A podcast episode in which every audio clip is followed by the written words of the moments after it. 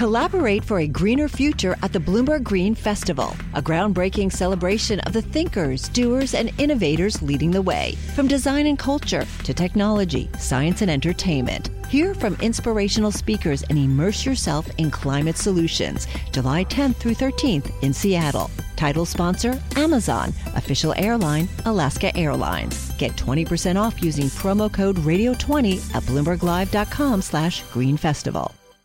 Ray Dalio, founder of Bridgewater Associates. Ray, you see the world very clearly. You write about the world. You understand some of the forces at play. And the way you view the world is, at the moment, it's probably volatile. But there are five forces at play.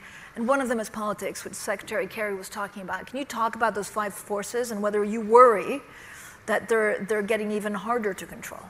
Uh, thank you for the question. Yeah. Uh, I'm a for the last 50 years been a practical global macro investor. And some of the things that I learned along the way was that uh, things that surprised me often never happened to me in my lifetime, but happened in history. And there were three big forces that led me to study the last 500 years of history and the patterns of history. And, and those three forces were the amount of debt that we're creating, the governments particularly, and the amount of money printing and so on to finance that debt. It's unprecedented other than if you went back to the 1930 to 45 period. The second is the internal divisions, the largest wealth gaps and values gaps that are leading to populism of the left and populism of the right, which uh, a populist is an individual who will fight and win at all cost for that side, not it's a threat to the system. And so we have our political that is totally different than at any time in my lifetime. And the third is um, the geopolitical, the great power conflict. 1945, we began the New World Order. You, and this pattern always happens. You have a war, the winners of the war set the rules. The United States had half the world economy, 90% of world's money, and all that. And so the world order is changing, competitions, different sides, uh, more risk for conflict. So then when I studied history, I found that the fourth influence, and I'm just in no particular order listing them, the fourth influence was droughts, floods, and pandemics that has actually killed more people and has had a bigger effect in toppling orders, domestic orders and world orders, than the first three of those. So, and then number four, number five, is technology. Throughout history, man's inventiveness and the development of technology. And I saw how they are interrelated in creating these cycles, these big cycles. Because if you have, if you spend more money than you earn and you get into debt, that money issue is, matters. And, as, and that's certainly the case now. And then as we look at the next year, certainly populism and most importantly, perhaps even the threat to our ability to make decisions together, as Secretary Kerry referred to. That political issue is of paramount importance. Uh, number three, certainly the geopolitical. And um, as we're dealing with the climate issue, I mean, never in our lifetimes have we had a bigger decision pertaining to climate and its consequences. And then, of course, technology. You're quite, you could be quite positive on technology. The other four are getting worse. Have we ever seen a more uncertain time for our livelihoods? Not in our lifetimes. This is analogous to the 1920 to, excuse me, 1930 to 45 period and in other periods of time when there's a confluence of these. Because let's think, uh, for example, on the climate issue. It's estimated that between five and ten trillion dollars a year is one way or another. No matter if you neglect it, you'll pay the price. If you don't neglect it, you'll have the cost. Either way, it's going to be five to ten trillion dollars a year. That's world GDP is a hundred trillion dollars. So it's like it's expensive. And so we are living in a world that really doesn't have enough money. So even if we're fiddling around with, like, how's this going to work from the money point of view? You have to look at who has the money and what are their motivations. If you want to talk about that, we can, but there's a big money issue here. Money represents productivity, it's a proxy for productivity. So, who, who does have the money and, and what is their motivation? Okay. I'm going to start with um, the uh, multilateral development banks have about two trillion, and they have responsibility. So, in other words, the IMF, the World Bank, and so on, uh, have about two trillion. That's how much they have, and we have to spend five to ten trillion a year. Um, philanthropists have about a trillion a year worldwide, about 500 in the United States. Not, mu- not much, a drop in the bucket.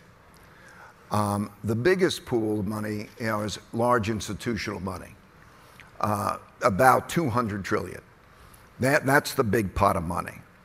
Right now, about 0.3% of that money goes into climate or, and also various forms of, let's say, ecological or um, investments of that sort. Only about 0.3. I know those people. I know the circumstances. I don't. Want, everybody um, has to take care of the monies for taking care of who the monies to take care of. And so they have to have a return on that money.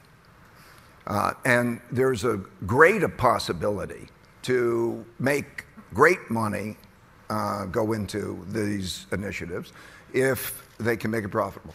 Profit is a, pro- a, a proxy for productivity.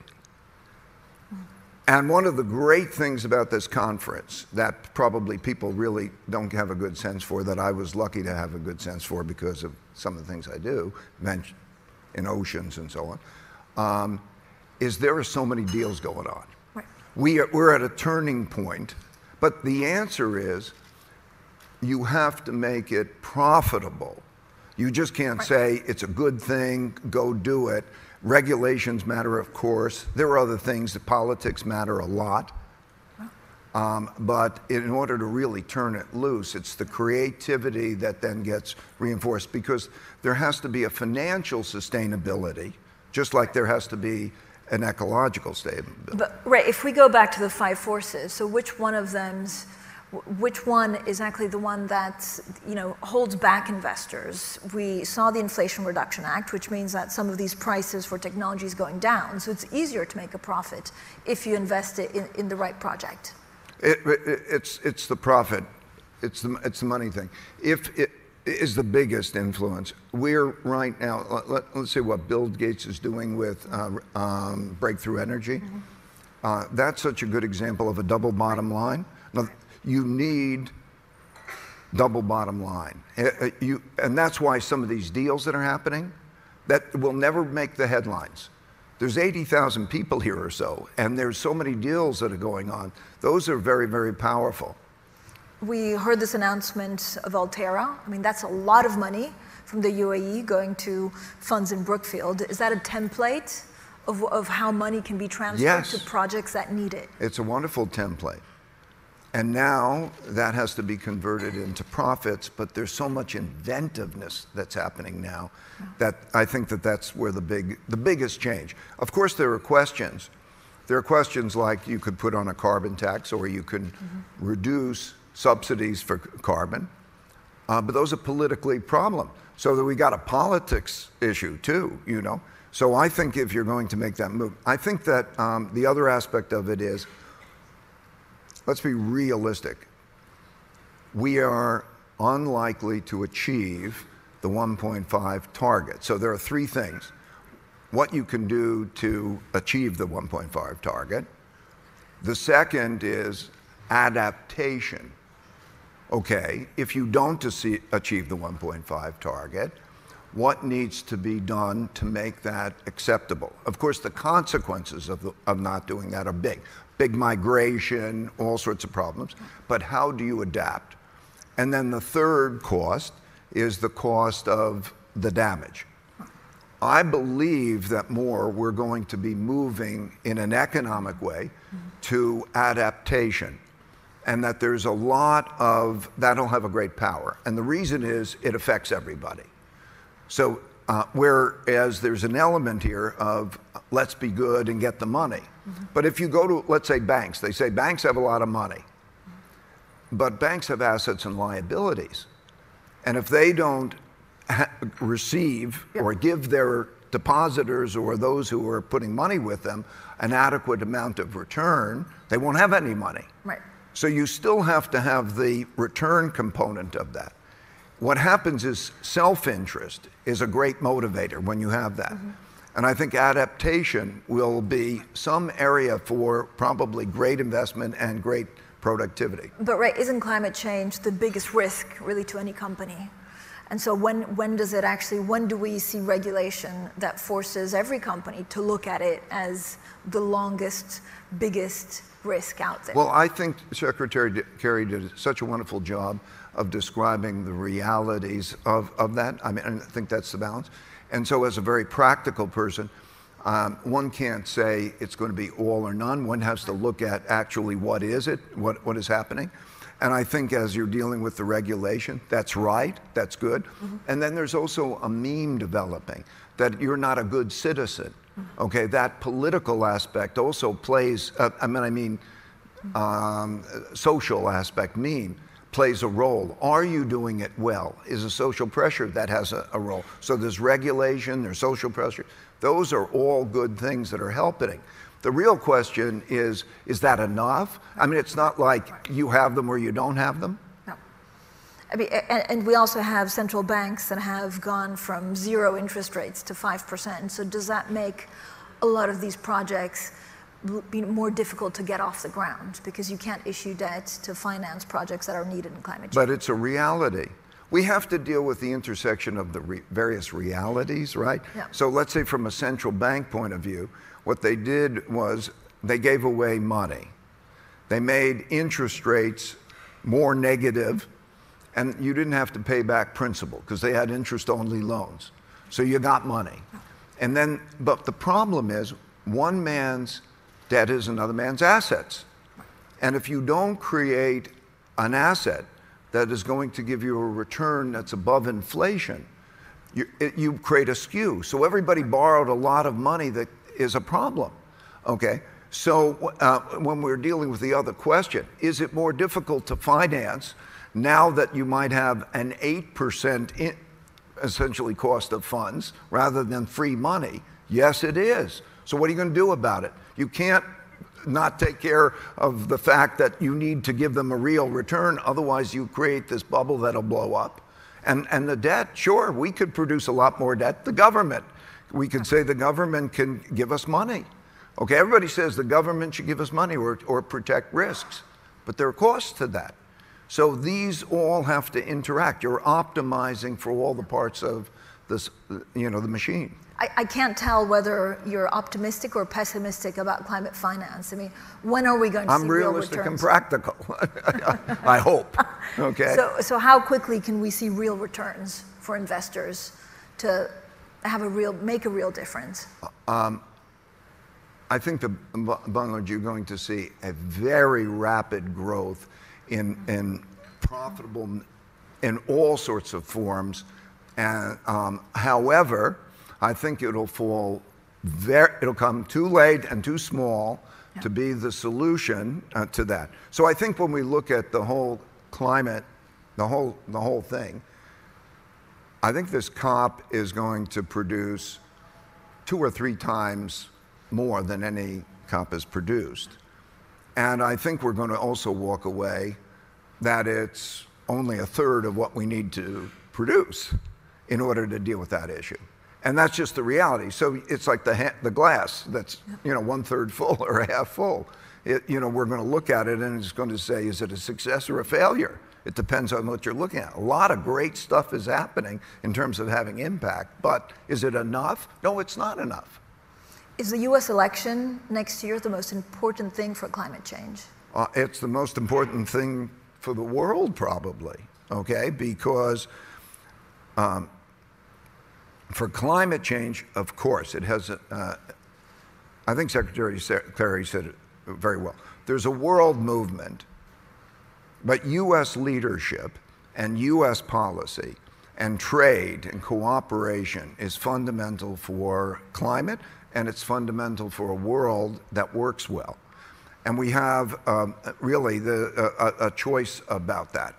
So there are going to be issues regarding um, cooperation. For example, um, I think Donald Trump's um, position is that we will have tariffs of about 10% across the board, imports. Okay, so we'll become, uh, that others will respond with similar things. That makes more of a trade war. And then when you have the trade war, you have more capital wars. And you have less cooperation as you have um, not a policy, you know, that is um, a policy of, you know, make America, uh, focus on America, making it great as strong, as he would say. Okay, you have that not lending itself to as much the common interests and the common cooperation. So you have a world government that works more like the US government world works now, or doesn't work. So, how do you see it playing out? Is it too soon? I think, uh, uh, I think a lot will have to do with the primaries. Uh, okay, so we'll go through the, the politics. Um, the, the game plan of Republicans who don't want uh, Donald Trump to be elected uh, is that there'll be the three primaries, or the Iowa caucuses, New Hampshire, and then South Carolina. And the uh, uh candidates who are not number one opponent of them uh, should drop out, and then there'll be one candidate. Um, I would say it looks like most likely Nikki Haley. Uh, Nikki Haley is somebody who I think you have to work according across party lines. You have to be smart. You have to work across party lines. It, it, I'm in favor of a system that has those type of people on both sides. I think you need a strong middle, and that strong middle of what, those who can work across party lines also has to have reforms. There will need to be a lot of reforms that take place that make the country be able to deal with its challenges and do well. And so in the primary, I think the primary, who gets the nomination, is going to be the most important election. And if that, uh, um, if you get an opponent, let's say whoever that opponent would be, let's say Nikki Haley by way of example, that affects the Democratic side because there's a question. Most Americans don't want a, a Biden uh, Trump election. Um, and most of them don't want either for each their various reasons. There are reasons of age and so on that enter into that. And so there's uh, even consideration within the Democratic Party will that happen or will it won't?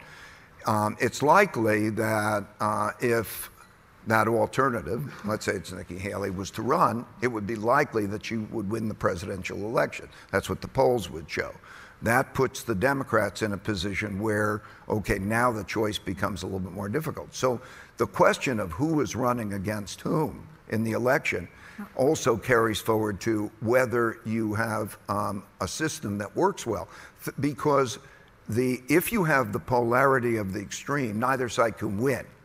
Um, th- there will not be an acceptance mm-hmm. of some of the policies. The policies even include how opposition is being dealt with. Yeah so that you have irreconcilable differences. So, yes, the election is going to be critically important for not the, just the United States, for the world. And, and, what will the American economy look like? I'm sorry? What, what, will the American economy look like when people go to the votes? Well, there'll be, uh, it's, a, it's, a, it's a very, uh, uh, uh, no, the American economy will be softening, okay, because what, it, what, what, what kept it what's relatively strong is there was a big transfer of wealth from the government. The government got much more in debt. Central banks uh, printed, bought the debt by printing money. We had an inflation piece. Um, they put out more money, about twice as much money as was necessary to compensate for the COVID losses. So a lot of, yeah. everybody got a lot of money and the government got a lot into debt. That is now going down. And the household and uh, business sector's balance sheets and income statements are relatively good. But at the same time, as that goes down, then you're having also the debt mature and roll over. So higher interest rates enter into the picture of what a new funding is, and you referred to it earlier in your question. Oh, at this interest rate, it's a whole different story. And all of that is favoring then the weakening of the economy. I don't think there's going to be a big bust or anything, not financial crisis, but it's not going to be a strong economy. And a lot has to have uh, do with also the supply demand of bonds, which is a whole other subject. So I would expect that there's going to be, I don't think there's going to be economic happiness. Right. And because there's not going to be economic happiness, as that plays a role on the election, it will mean that the party in power is going to have more challenges. Yep. Plus, at the same time, there is the age question and you know things you know and then the succession to um, mm. president biden and that issue and who's going to choose the successor is that going to be the public or is that going to be biden and all of those issues come together to make an interesting election so it certainly will we're almost out of time but what does that mean for raising finance for climate projects if, next year if the if if the entrepreneurship is good, and it really is good. As I said earlier, you're going to see a lot more, but it's going to be difficult, and it will not be the game changer. Ray Dalio, thank you so much for joining us. Collaborate for a greener future at the Bloomberg Green Festival, a groundbreaking celebration of the thinkers, doers, and innovators leading the way. From design and culture to technology, science, and entertainment. Hear from inspirational speakers and immerse yourself in climate solutions. July 10th through 13th in Seattle. Title sponsor Amazon. Official airline Alaska Airlines. Get 20% off using promo code Radio20 at BloombergLive.com slash Green Festival.